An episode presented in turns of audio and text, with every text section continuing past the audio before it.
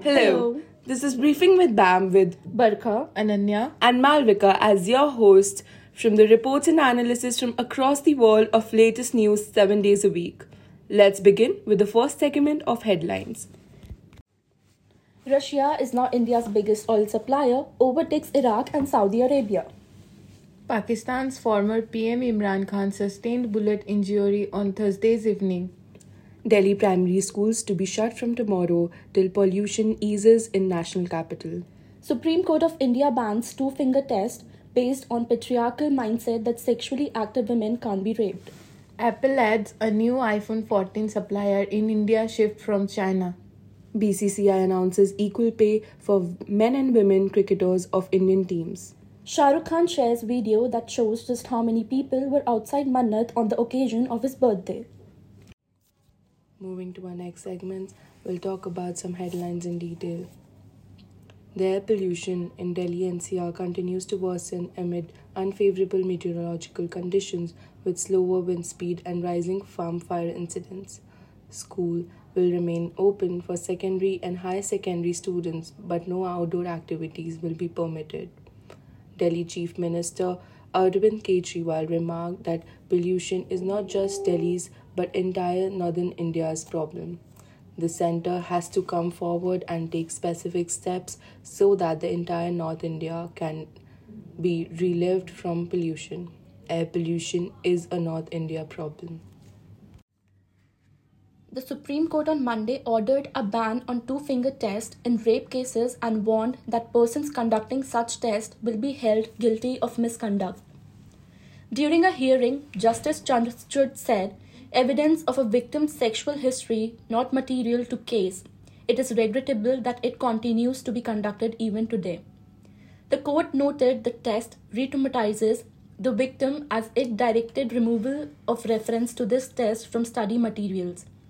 It is patriarchal and sexist to suggest that a woman cannot be believed when she states that she was raped merely because she is sexually active. The bench directed the Union Health Ministry to ensure that survivors of sexual assault and rape are not subject to two finger test.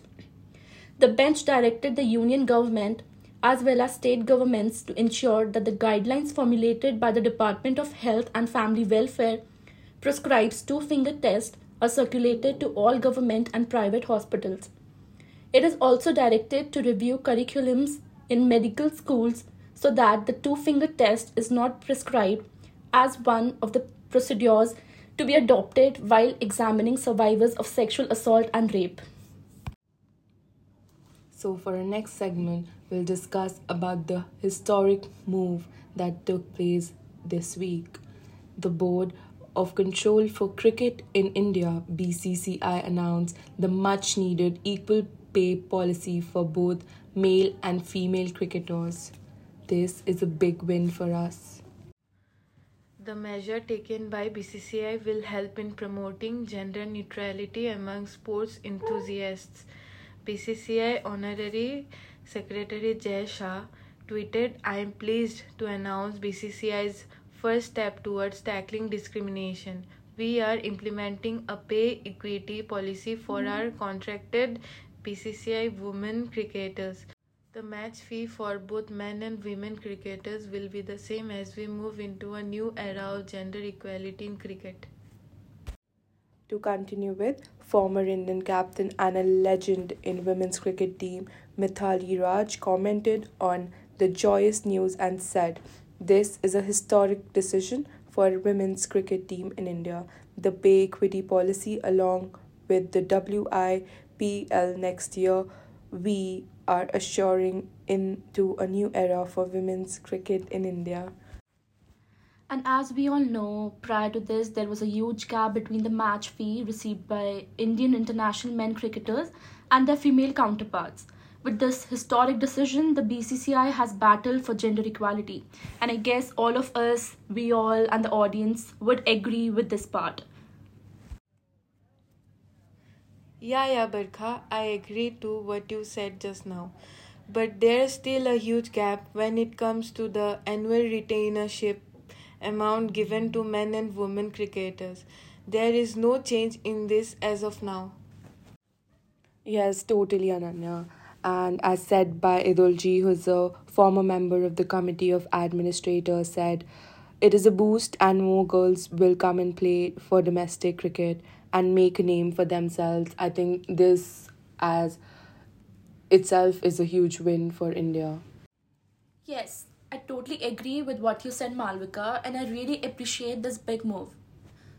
This is really a great and a big win for India. The equal pay is really important for two genders in the same workplace.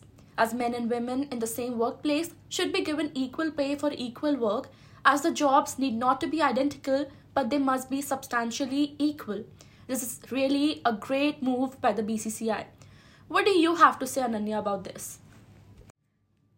Yes, Barkha, I do have to say, as we were seeing that women does not participate much in cricket, so now when the amount is same, I think more and more women will participate.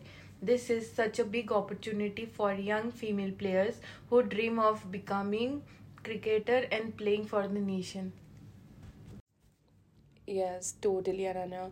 So I think now with this, I'd like to conclude our today's segment. Yeah, this week we had some amazing news waiting for the next. So it's time to say goodbye for, for the week. Uh, hope to see you next time. And I really, really thank all the listeners who are listening to us right now and who made it till here. It really means a lot to us. Thanks. See, you next time.